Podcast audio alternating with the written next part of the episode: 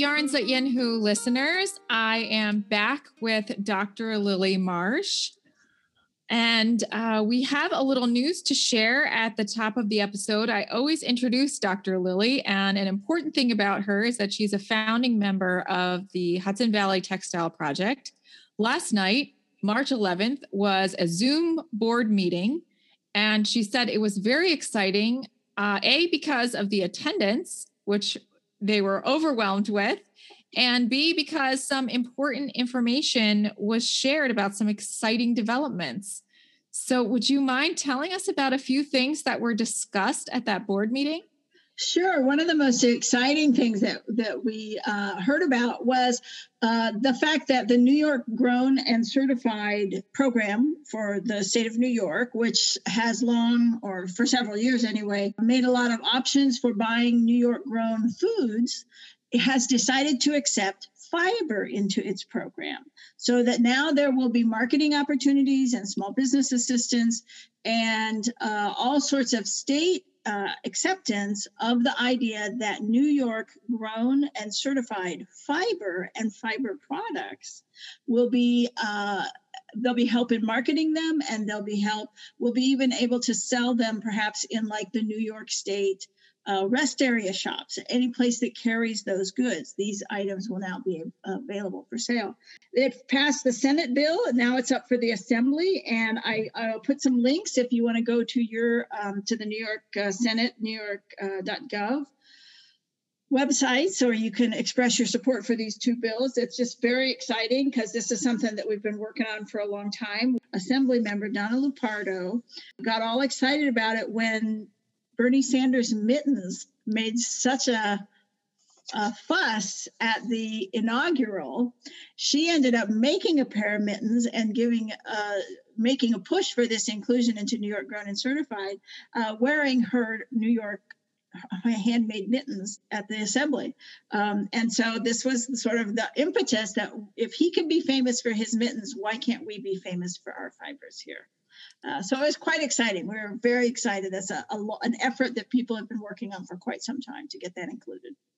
That's wonderful. Thank you for sharing that. And we've mentioned on a previous episode, but we will continue to do so, that the Hudson Valley Textile Project is something that's very important to both of us. So if you have the means and you have the inclination and you'd like to make a contribution based on how much you're enjoying this conversation, uh, something to think about would be to become a member or make a donation to the Hudson Valley Textile Project. Of course, we will have links for those on this episode's show notes.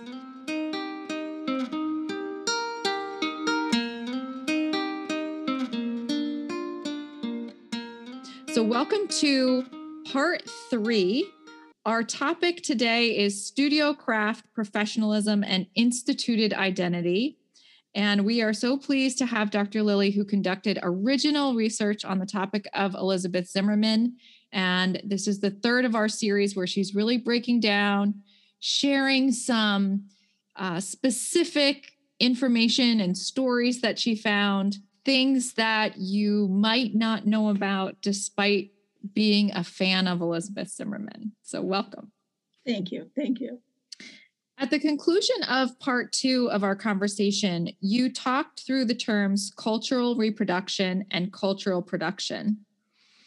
Then we had a message from Jane, who's Prairie Poet on Ravelry in our thread, and you indicated that your explanation was a simple one for what is actually a very complex process. Would you talk a bit more about that using Elizabeth Zimmermann's contributions as an example? Yeah, yeah, it is a it is a complex issue in culture studies. This idea of how does culture shape and reshape itself? How do we move as groups of people and as individuals through our cultures? Um, and one of the things that I think Elizabeth was really clear about in terms of, of her work was sort of showing how knitting itself, that knitting is cultural production that is, it is productive of ideas and ways of thinking that shape us as individuals and communities. These ideas and new ways of thinking for the individual can then lead to uh, new institutions which can persist beyond an individual, right? Um, and that knitting, the act of knitting, consists of making a set of choices. You can you can see it as essentially a conservative thing in that you are pattern following, you are reproducing what has gone before, and there's nothing wrong with that. This and, and be careful that I am not implying a political a note there to say that something is conservative. Um, if you want to make Aran sweaters in traditional ways out of traditional materials using traditional patterns for the rest of your life, you can do that. And that is a worthy enterprise. But it is also, as a craftsman, you can make new choices around those things. You can make new choices around materials or techniques or designs. And that those new choices then can assume a form of self expression that gets used a lot in, in what is known as art therapy, right? So, like in art therapy, as you are, are creating something that is expressive of your own thoughts, you are creating a physical object which allows you to manipulate it. It becomes a way in which you can manipulate your emotions and your ideas and your thoughts, and in ways in which you can manipulate something and then put it away for a while and think about it later and take it out and reshape it again and and in ways that in the 20s and 30s after world war one art therapy was just beginning to be a way that people dealt with trauma right in, in the soldiers um, mm. it was coming to, to deeper understandings over the course of the century and the realization that the act of creativity is in is in in essence a way of of helping you think through your thinking so Elizabeth t- taking up knitting in this way, she never expressed it. I need to be clear about that. She never expressed it like this. But knitting becomes then this place in which you can make choices about what you're doing and what you think about what you're doing. Um, and as soon as that starts to happen, then that just opens up the whole idea of what you can and can't do, or what you might be able to do, or might, what you might want to experiment with it becomes you know making is a way of of manipulating reality both reality that's inside your head and your ideas and the reality that's outside your head and in the world. Does that make some sense? Yes yes absolutely. At the very end of our conversation last time when it was just the two of us talking we were kind of referring back to the notion that many creative people are using their craft as a kind of therapy, as um, a set of techniques to help deal with some of the trauma and some of the difficulty of yes. life right now. Yes, um, yes. Everything from, you know, the, the popularity of sourdough bread early in the process to to uh, to the enormous amount of knitting and craft work that has happened. And I'm mm-hmm. sure you know for other people it's been woodworking and and uh, you know whatever other kind of making that you can imagine yeah. that has enabled us to take some control over a situation and make choices about it. Yeah. Yeah. It also goes back to, I think, at one point in the previous conversation, it goes back to the um, Japanese internment camps the work of craft making that happened in a lot of the Japanese internment camps that enabled these people um, who were stripped of all sorts of individuality, identified only as Asian and stuck in these camps, to reassert for themselves then some some choices, some statements about who they were. You make frequent use of a term intersection in part two, you articulated three intersections at play in Elizabeth Zimmermann's early life domesticity, professionalism, and the artist housewife. Is noting intersections an aspect of scholarly research? And how did these intersections evolve as Elizabeth Zimmermann was no longer just starting out as a professional, but was becoming more of a formidable force?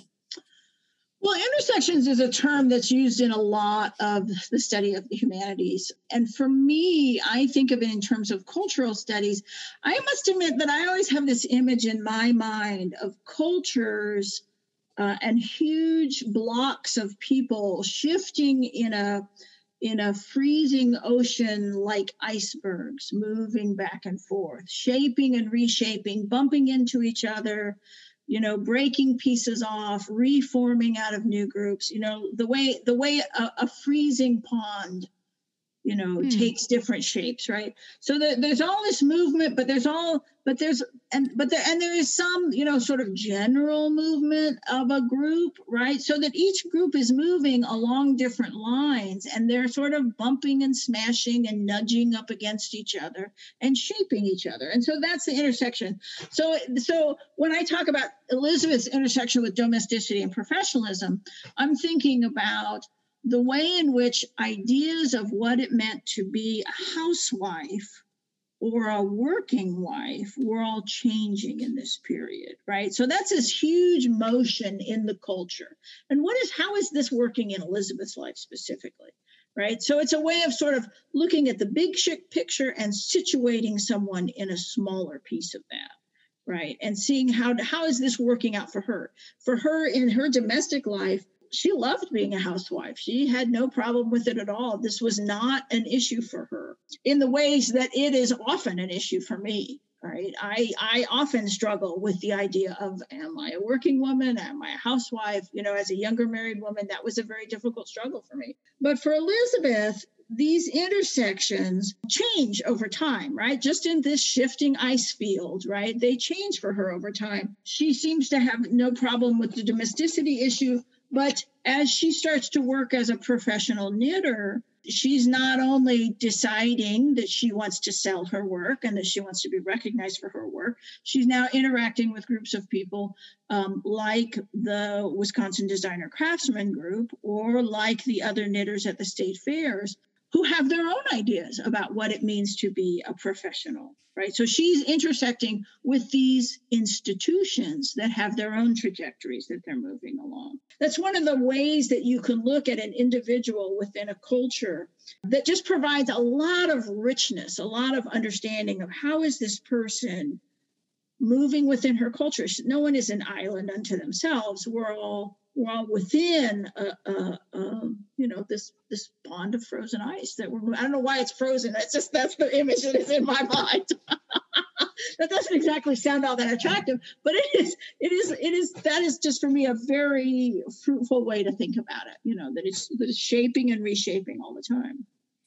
And I think it's helpful to think of that frozen pond in that it's slow, it's like kind of clumsy. No one's directing it really. It's just Yeah, yeah.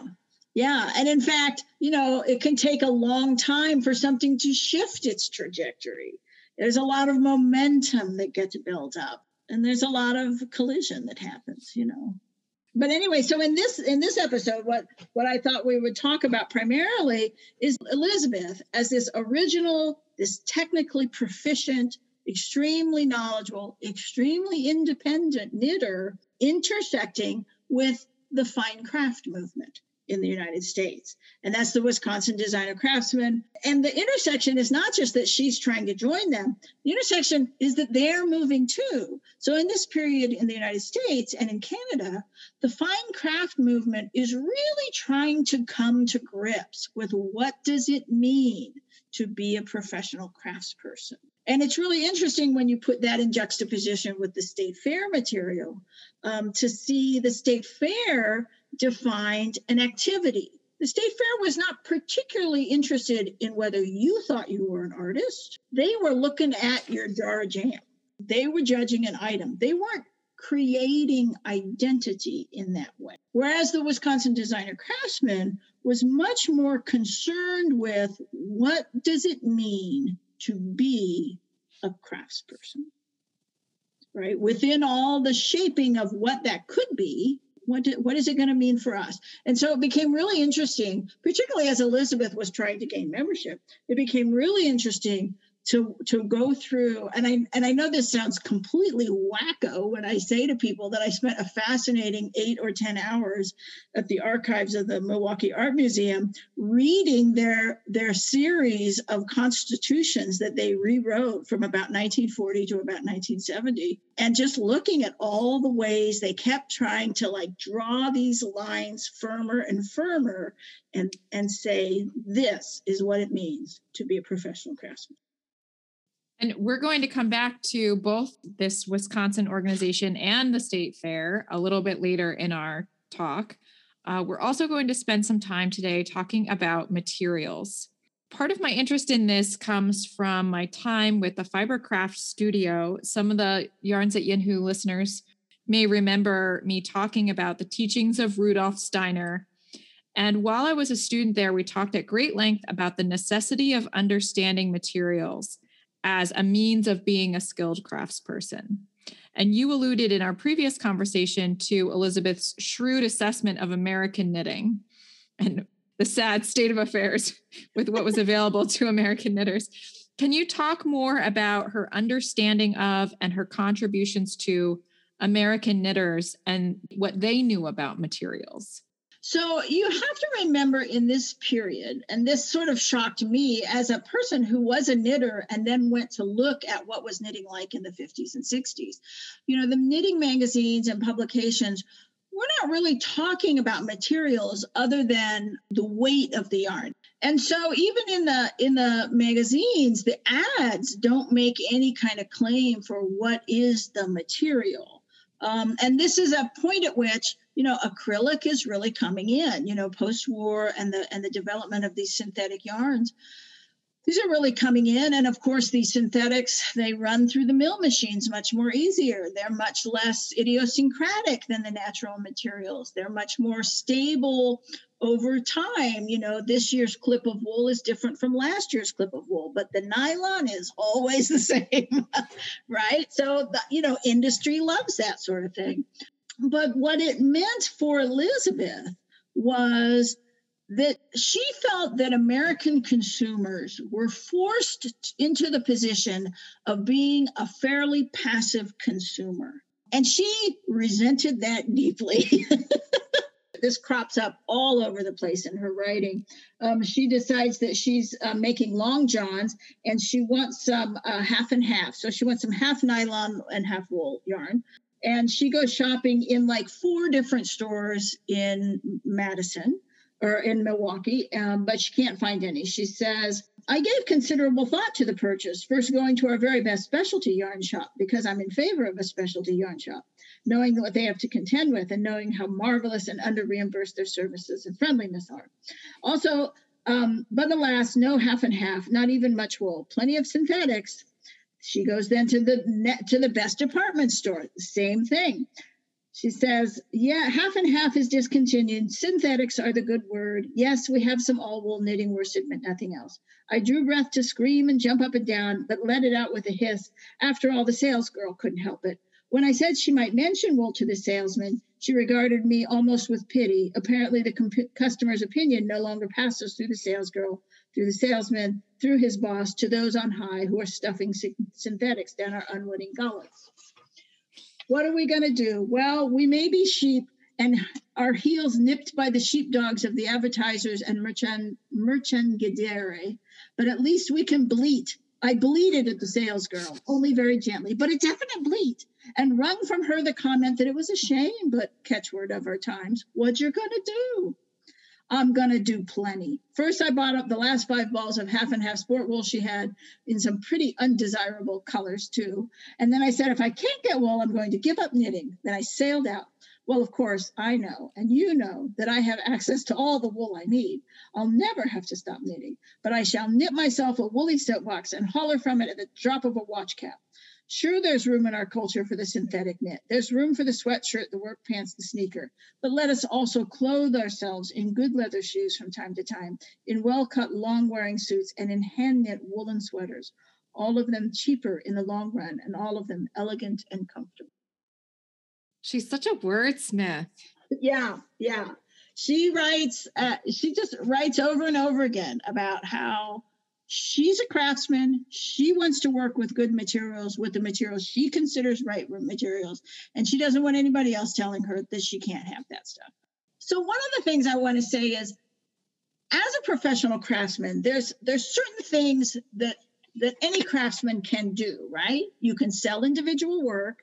You can look for opportunities to exhibit you can sell materials and that's what she starts to do the last thing that, uh, that a craftsman might do is to write and design for publications right? And she does she has her finger in all these pies.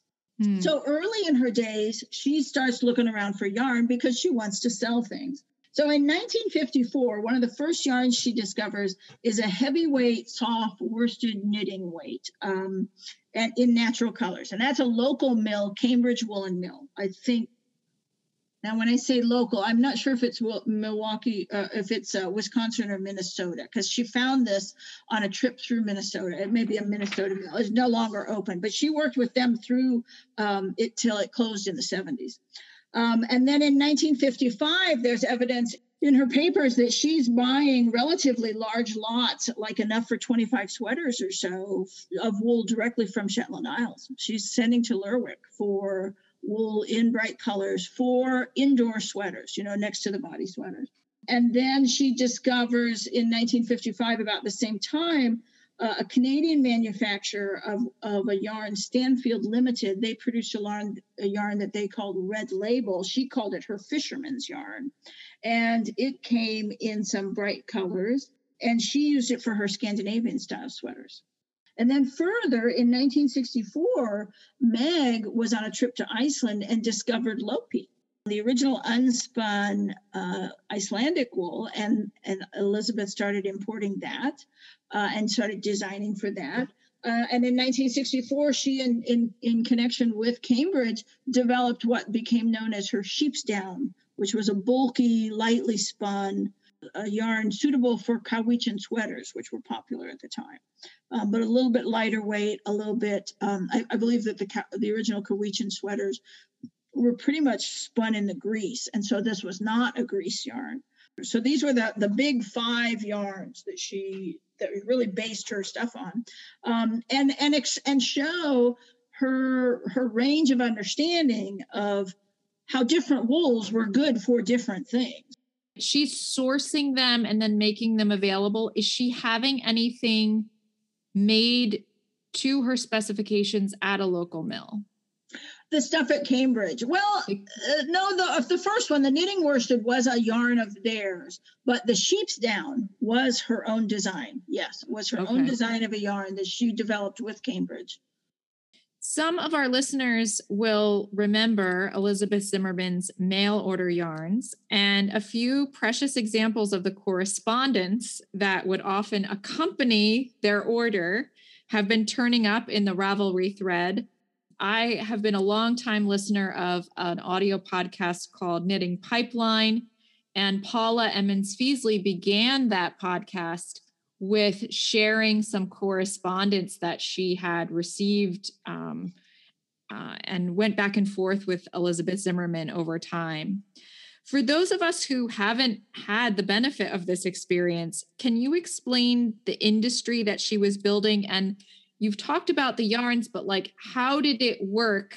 How were people getting these? What was the whole process of her industry? I, I think originally she was buying these yarns for herself, right? Because she was selling through a number of of avenues the women's exchange in both in both uh, milwaukee and in uh, new york city she would knit for people in on commission in new york city there's a hilarious ad that she um, took out in uh, field and stream in 1963 in which she's selling the title was hand knit hunting socks like grandma used to make. Heavy, unbleached, natural sheep's wool, nylon in toes and heels, 12 inches high, state size, 750 a pair. What? 750? Exclamation point, exclamation point. All right then, make them yourself. Just send $1.60 for sufficient yarn and full instructions. So she's selling hand knit socks through Field and Stream magazine in 1963, which just seems it seems kind of unbelievable to me. But so so she's starting to get to, to, get these yarns made for herself. Um, she, well, she's ordering at that point. That's before she's having them custom made, but she's ordering them in bulk and at wholesale prices. I think eventually this little hint of just send for sufficient yarn, she may have realized at some point, you know, it's much easier to sell the yarn. There's a wonderful essay she wrote about giving talks and about uh, she didn't charge. She would go to an all-day program where she would just be this little piece of the program, and it might be a women's club or something. And uh, you know, she would have all her yarns out, and she would sell them. So like a little trunk show, I guess we'd call it. Um, and if she, and if they allowed her to sell things, then she wouldn't, you know, charge for the talk, but she would talk about knitting and she'd talk about her yarns. Uh, maybe she'd present a design. Uh, and then she would, you know, pack up. She says, and then pretty soon she says, it's time to put the potatoes on. And so we're closing up shop and we're packing things up. And I'm driving home and I'm pretty elated with myself because it was a good day. And she said something about, you know, she was thankful for the days when her family didn't bother her, but when they just let her deflate slowly. And then uh, pretty quickly, I think, so in, the, in 1955 is when she's buying a lot of yarn. By 1956, 57, she's sending out a little customer newsletter. She's got um, enough of a customer list that she's sending out little samples. By 1958, that's when she she makes a big jump and she turns towards sending out her designs as well. And it actually becomes what then became uh, called the newsletter. Initially, she was sending out a little newsletter with samples so people yes. could see and feel the yarns that she had available. Yeah, little little two inch little clips of them and the colors. Yeah, and, and I've seen she, some of those. Those are amazing. Yeah. Then she started expanding it to include designs and that's maybe the newsletters that some of us are a little more familiar with yeah those are the things that became uh, reprinted in the opinionated knitter um, she talked about the need to have um, a little note that went out to her customers. Um, and so she went to a printer and he had some narrow pieces of paper that he could print on that he, they were just offcuts from some other job so they were cheap and so she started this long skinny little newsletter that could be folded up and and, and addressed and sent out you know so she's attentive to the idea that people need to be able to have choices in their materials. She's a craftsperson. She gets to make these decisions about her work. Was there any mention in archives or anything you read about how she felt about the money making aspect of running a business? Yeah, she talks in several places about she there's one there's one lovely spot I'm thinking of in 1971 where she's writing in what becomes this first draft of the Knitter's Almanac, and it's um, you know she's packing up the books for her first book, Knitting Without Tears, that came out, and she's running her yarn business. It's 71. She's at really at some of the height of her success, or really starting to achieve the heights of her success. And she talks about how much this is all just fun. It's just play. She's retired she you know she's just happy beyond the you know the dreams of idleness. It's it's just a wonderful life. And as if she's not running a business as if you know she she had an amazing gift for um for just enjoying how much fun she was having. You know I, i'm sure she found like the rest of us that you know running a business and and having to pay the bills and and figure out you know how are you going to talk to this person and talk to that person and answer that letter and this you know i'm, I'm sure the, the busyness got to her. But she she doesn't ever really talk about um, needing to make money. She talked, in fact, uh, there are a number of places where she talks about, you know, this is just play. This is just play money for me. She actually made enough money, certainly, that she sent several of her kids to Europe in their high school years for trips abroad. And, and you know, I, I think in one of the books, there's a picture of the car she bought for herself with the money that she made. So it was a profitable business, but but that's not what she was serious about in a sense you know she got serious about other things. She got serious about intellectual ownership. And that's something we're going to talk about in a later episode because she was very clear on what were her designs. Do you think that the handwritten notes on people's orders were the rule rather than the oh, exception? Oh, absolutely. Absolutely. Yeah. She was the most gregarious person. She just, you know, I think if it was a chance to talk about knitting or wool or yarn, she just, you know, I can literally, in the seven years that I read through her private papers, I can think of one time that she was even a little bit snarky about somebody. Just that's it. Hmm. She was, she just was having a ball doing what she did. Yeah. Yeah.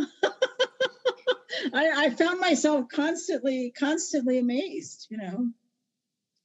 Yeah.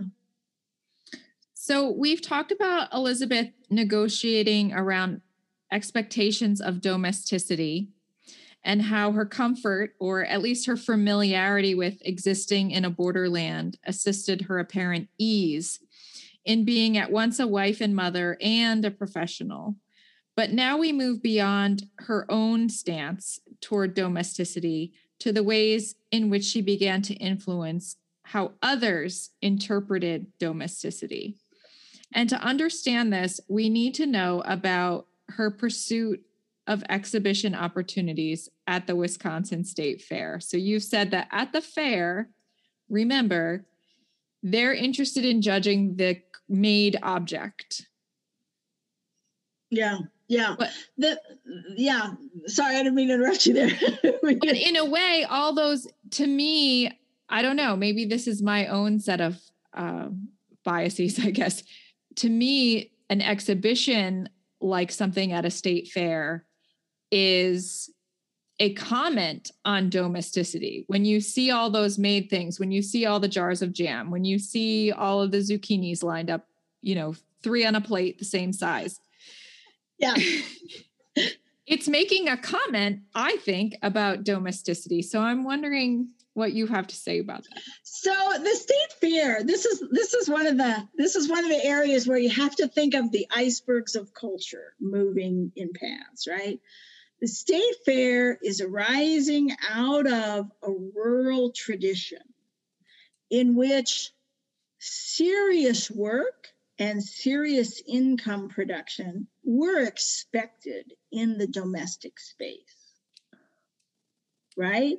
The domestic space of the household and the farmyard and the garden were all areas that the farm wife was expected to have serious economic interest in. Even if it wasn't that she was selling jams, she was using the production of the farm. So that already there, the kernel of the idea of domesticity is different. It is a domesticity that is interested in productivity, not in the way that Jacqueline Kennedy embodied domesticity. That's a different tradition of domesticity. That's a very elite, non productive, decorative kind of domesticity. Whereas the, the tradition of the state fair is squarely in the productive woman, productive economically, productive technically, proficient at her skilled, right? That's a very different form of domesticity. And so, in that sense, they weren't asking every farm wife to be great at jams, great at the three perfect zucchini, great at knitting a scarf, and great at whatever another category might be. They were saying, What are you good at? Show us what you're best at. And that's a very different thing from saying, okay, now we we will now say you deserve the title of jam maker. You deserve the title of whatever right? The identity. That's a different tradition.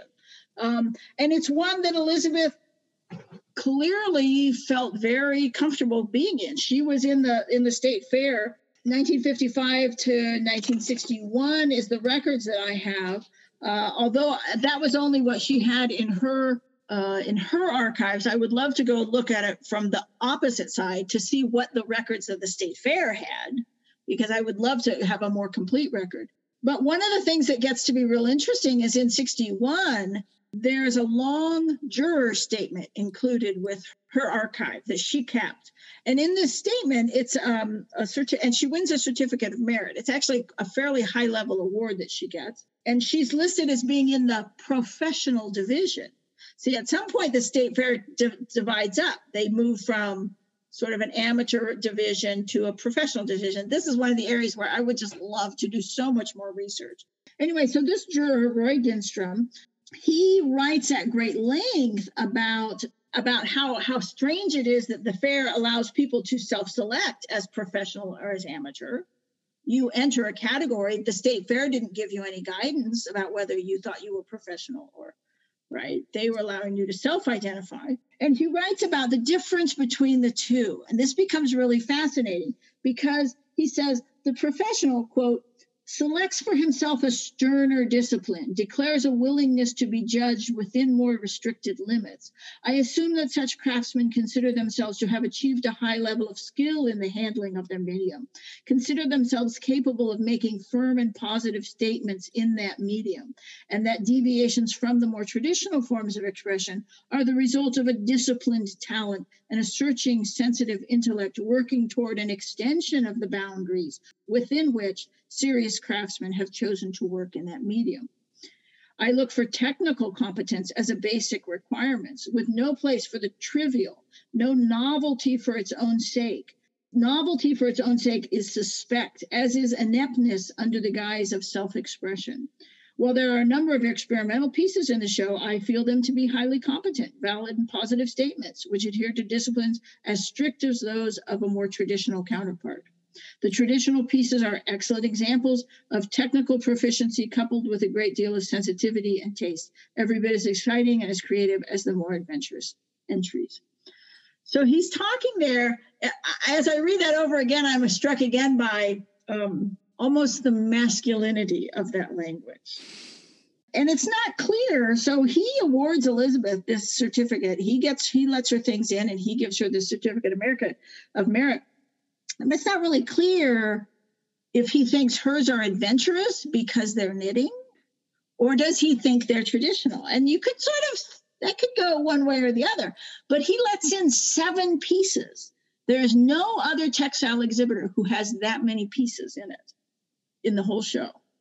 So, you know, clearly he's identifying her work as professional level, right? And at the top of the game of professional level. Yeah. I wonder if there's a message there with so many pieces. What's required is a spread of the ability in order to be a true measure of who this professional artist is. Like right, maybe right. one or two pieces would not be enough to show what he thinks is the merit of her work. Or it may be that he was unfamiliar enough with knitting. It's hard to imagine that at this time in this place, this guy knew much about knitting, um, particularly if he is a professional fine craft juror. It might be that that was a serious education for him. Because think of seven different pieces uh, where you would see maybe sock heels or different shoulder shapings or different ways to do a cardigan front. Think of all the techniques you could show off in seven pieces. Do we know what those seven pieces I were? I did not have them in my list. Let's see.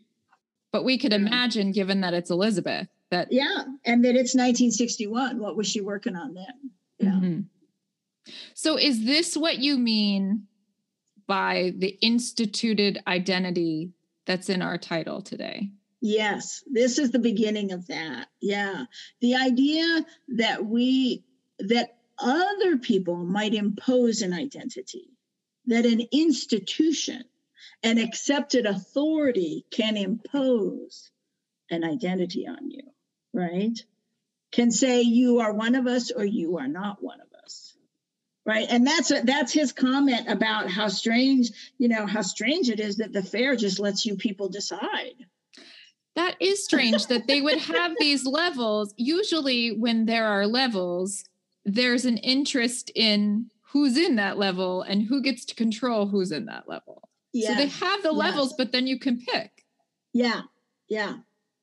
Yeah, that's the whole that's the whole thing about At what point does the state fair start to, in its iceberg shape, drift away from the idea of domestic productivity as the thing we're judging. And suddenly there's this other, there's this fine craft where you're a professional. How does that arise? What was the conversation there? I would find that fascinating. So let's go back to your mention of the Wisconsin designer craftsman yeah. and their visioning and revisioning what is a craftsperson over and over again. Tell us, tell us some stories, tell us some things that you found out. Yeah.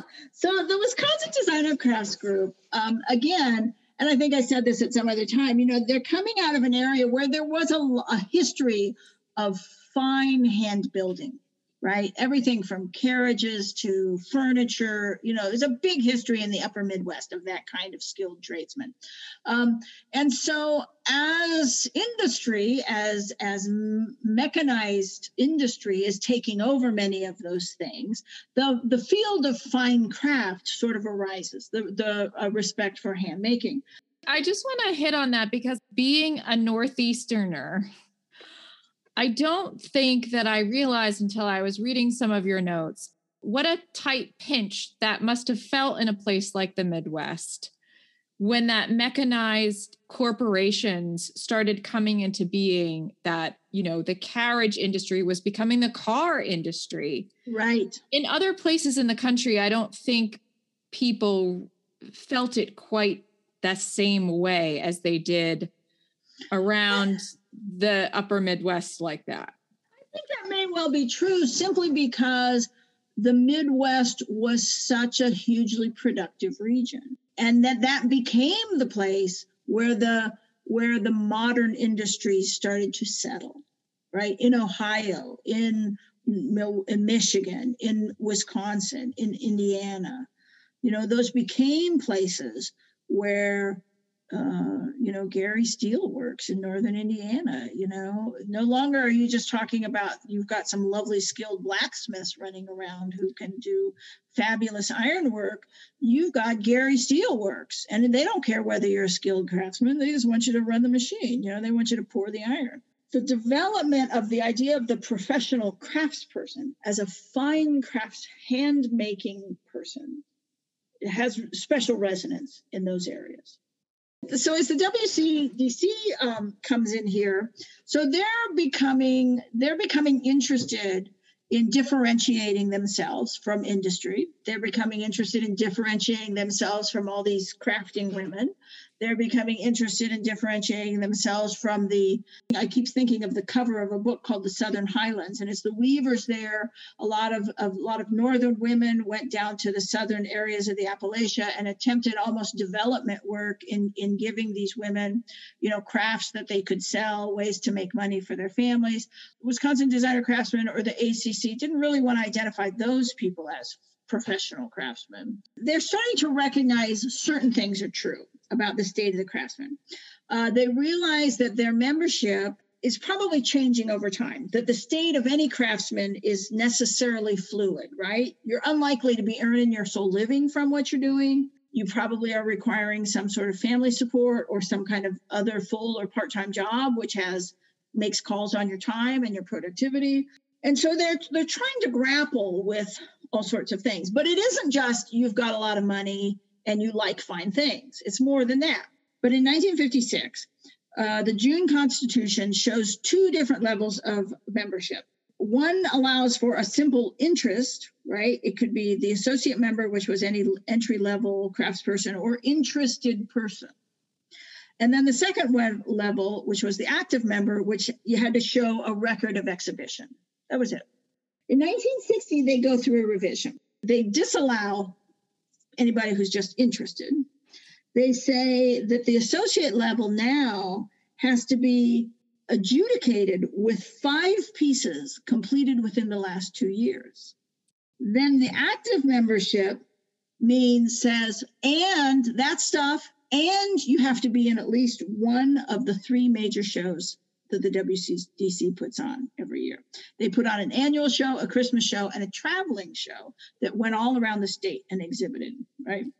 Yeah, they had these hmm. three major shows. So they said if you want to be at the next level, you have to exhibit there. And those were all juried shows, right? For the first time, if you didn't make it into the one of the exhibits, you would fall to the lower level of membership. Right? So suddenly now there's like you have to keep exhibiting. You have to show your work, right? 1965 they do another revision and they add a, a new level, right? So they keep the associate level, adjudication with five pieces within the last two years.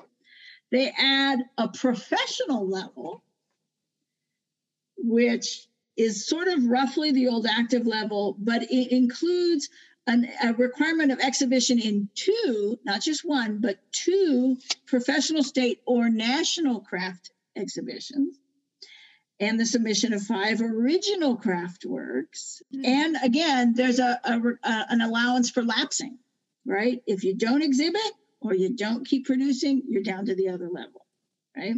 Um, but then this that's the first year that they also say there's an accredited level, which means you are also a member of the ACC.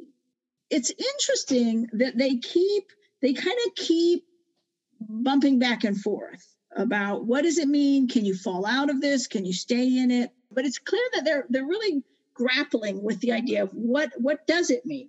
It's really interesting because in looking at the archives, there's no mention of Elizabeth at all. I mean, her name appears in some of the records, but they don't, there's no discussion of her membership that I could find. It's interesting to think about this increasing professionalism happening at the same time that she's trying to get in and in her early years of getting in.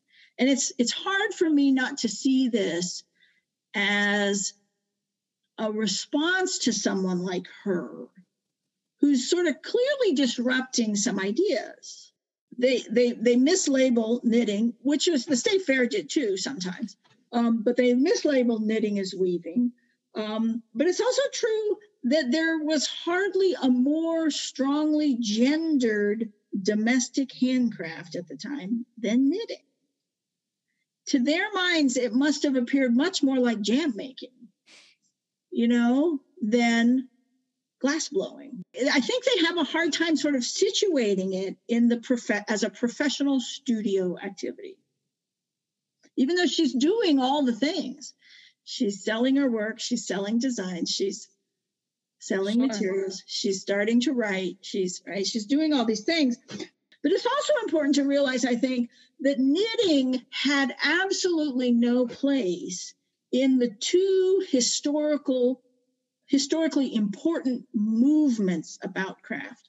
In neither the british arts and crafts movement nor in the bauhaus Knitting played no role in any of those. And those two movements, going back to the idea of cultural icebergs, are the big drivers, you know, for precedent, the trajectories uh, along which the American Craft Council is beginning to say, okay, these things are craft, right? These have a historical role in the craft movements. And knitting had no place there.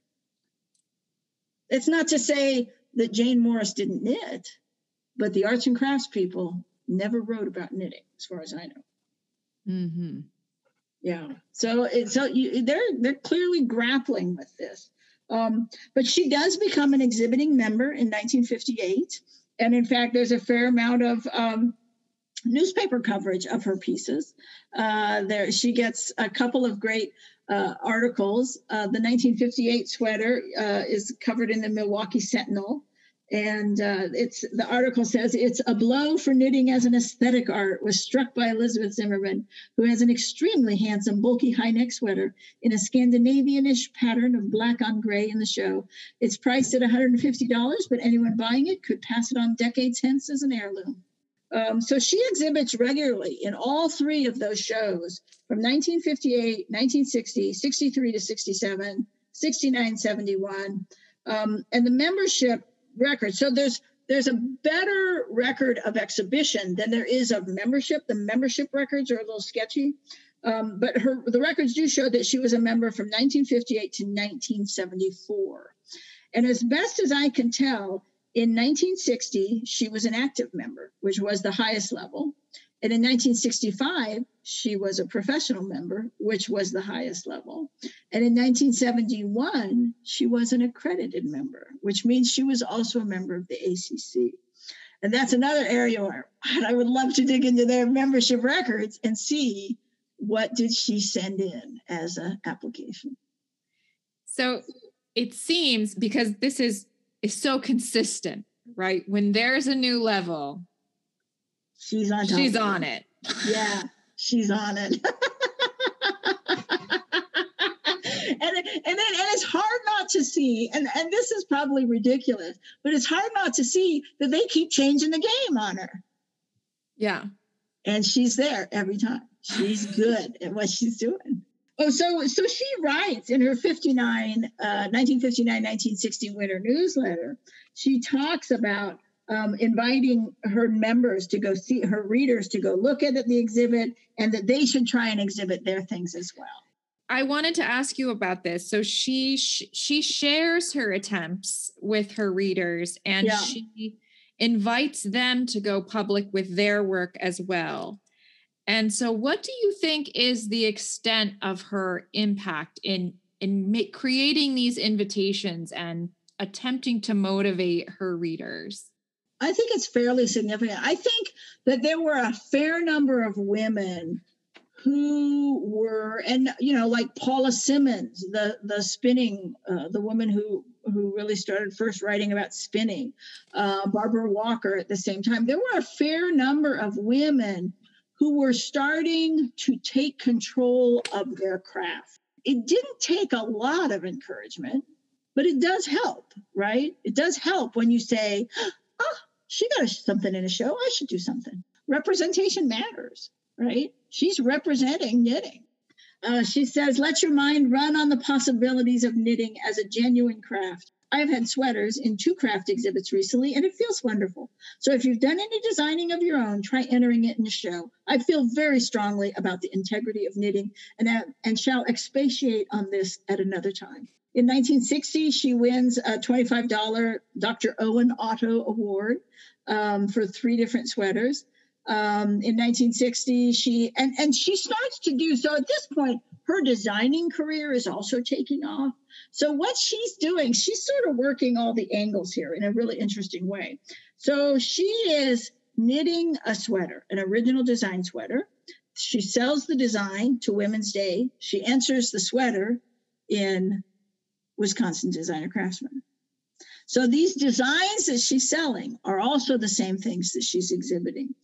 And in 1971 is the year that they move full time to Babcock. They leave Milwaukee, and Arnold has retired, and they move up to the schoolhouse. Um, and it may just have been that she was meeting with enough enough success and was busy enough with her yarn business that she decides you know she's just not really gonna to bother with the WCDC anymore. I, I don't know, but it sort of falls out of the archive at that point. So, Dr. Lilly, would you like to make any concluding remarks about today's topic of studio craft professionalism and instituted identity? Yeah, yeah. I think that for Elizabeth, the WDC was a form of recognition that she wanted and that she achieved. She was always at their highest level. But in the end, I'm not sure it gave her what she was hoping for. The fact that she doesn't stay with them, that she doesn't continue to exhibit, she does, I think, while it's there in town, she's it's convenient to some extent. Although I use that term, and I there's nothing that she says about that. I guess I need to be careful about about imputing motivations to her. But it kind of seems like it doesn't get her where she wants to go It doesn't give her the success or the influence that she really wants. And, and it's almost an example, maybe, of sort of following a traditional path to recognition. The way if you're a painter, you want to have your stuff on gallery walls. But it sort of, it sort of doesn't give her. She gets she gets great articles, she wins some prizes, she sells some pieces, but she's not talking to other knitters there. And what she really wanted to do was talk to other knitters. And so, as the aspects where she's more successful, and we'll talk about this next time, which is when she starts designing for industry. That's where the real excitement for her happens, I think, where she is able to like massively changed the way people think about knitting. That must have been tremendously more satisfying for her.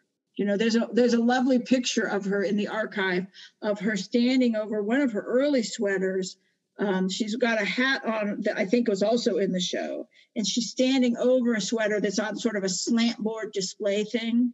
That must have been another thing. How did how they must have had fits over how were they going to display these things? You know, this isn't a wall hanging. This isn't a piece of glass. This isn't a furniture. How do you display a sweater? You know. Um, yeah, they must. She must have been a pain in the neck. yeah, that's that's the only thing that I. That she must have been a thorn in their side for years. Yeah. um, but she's sort of, but the expression on her face, she's sort of making a face, and she was, a, you know, she was a goofy woman in a lot of ways.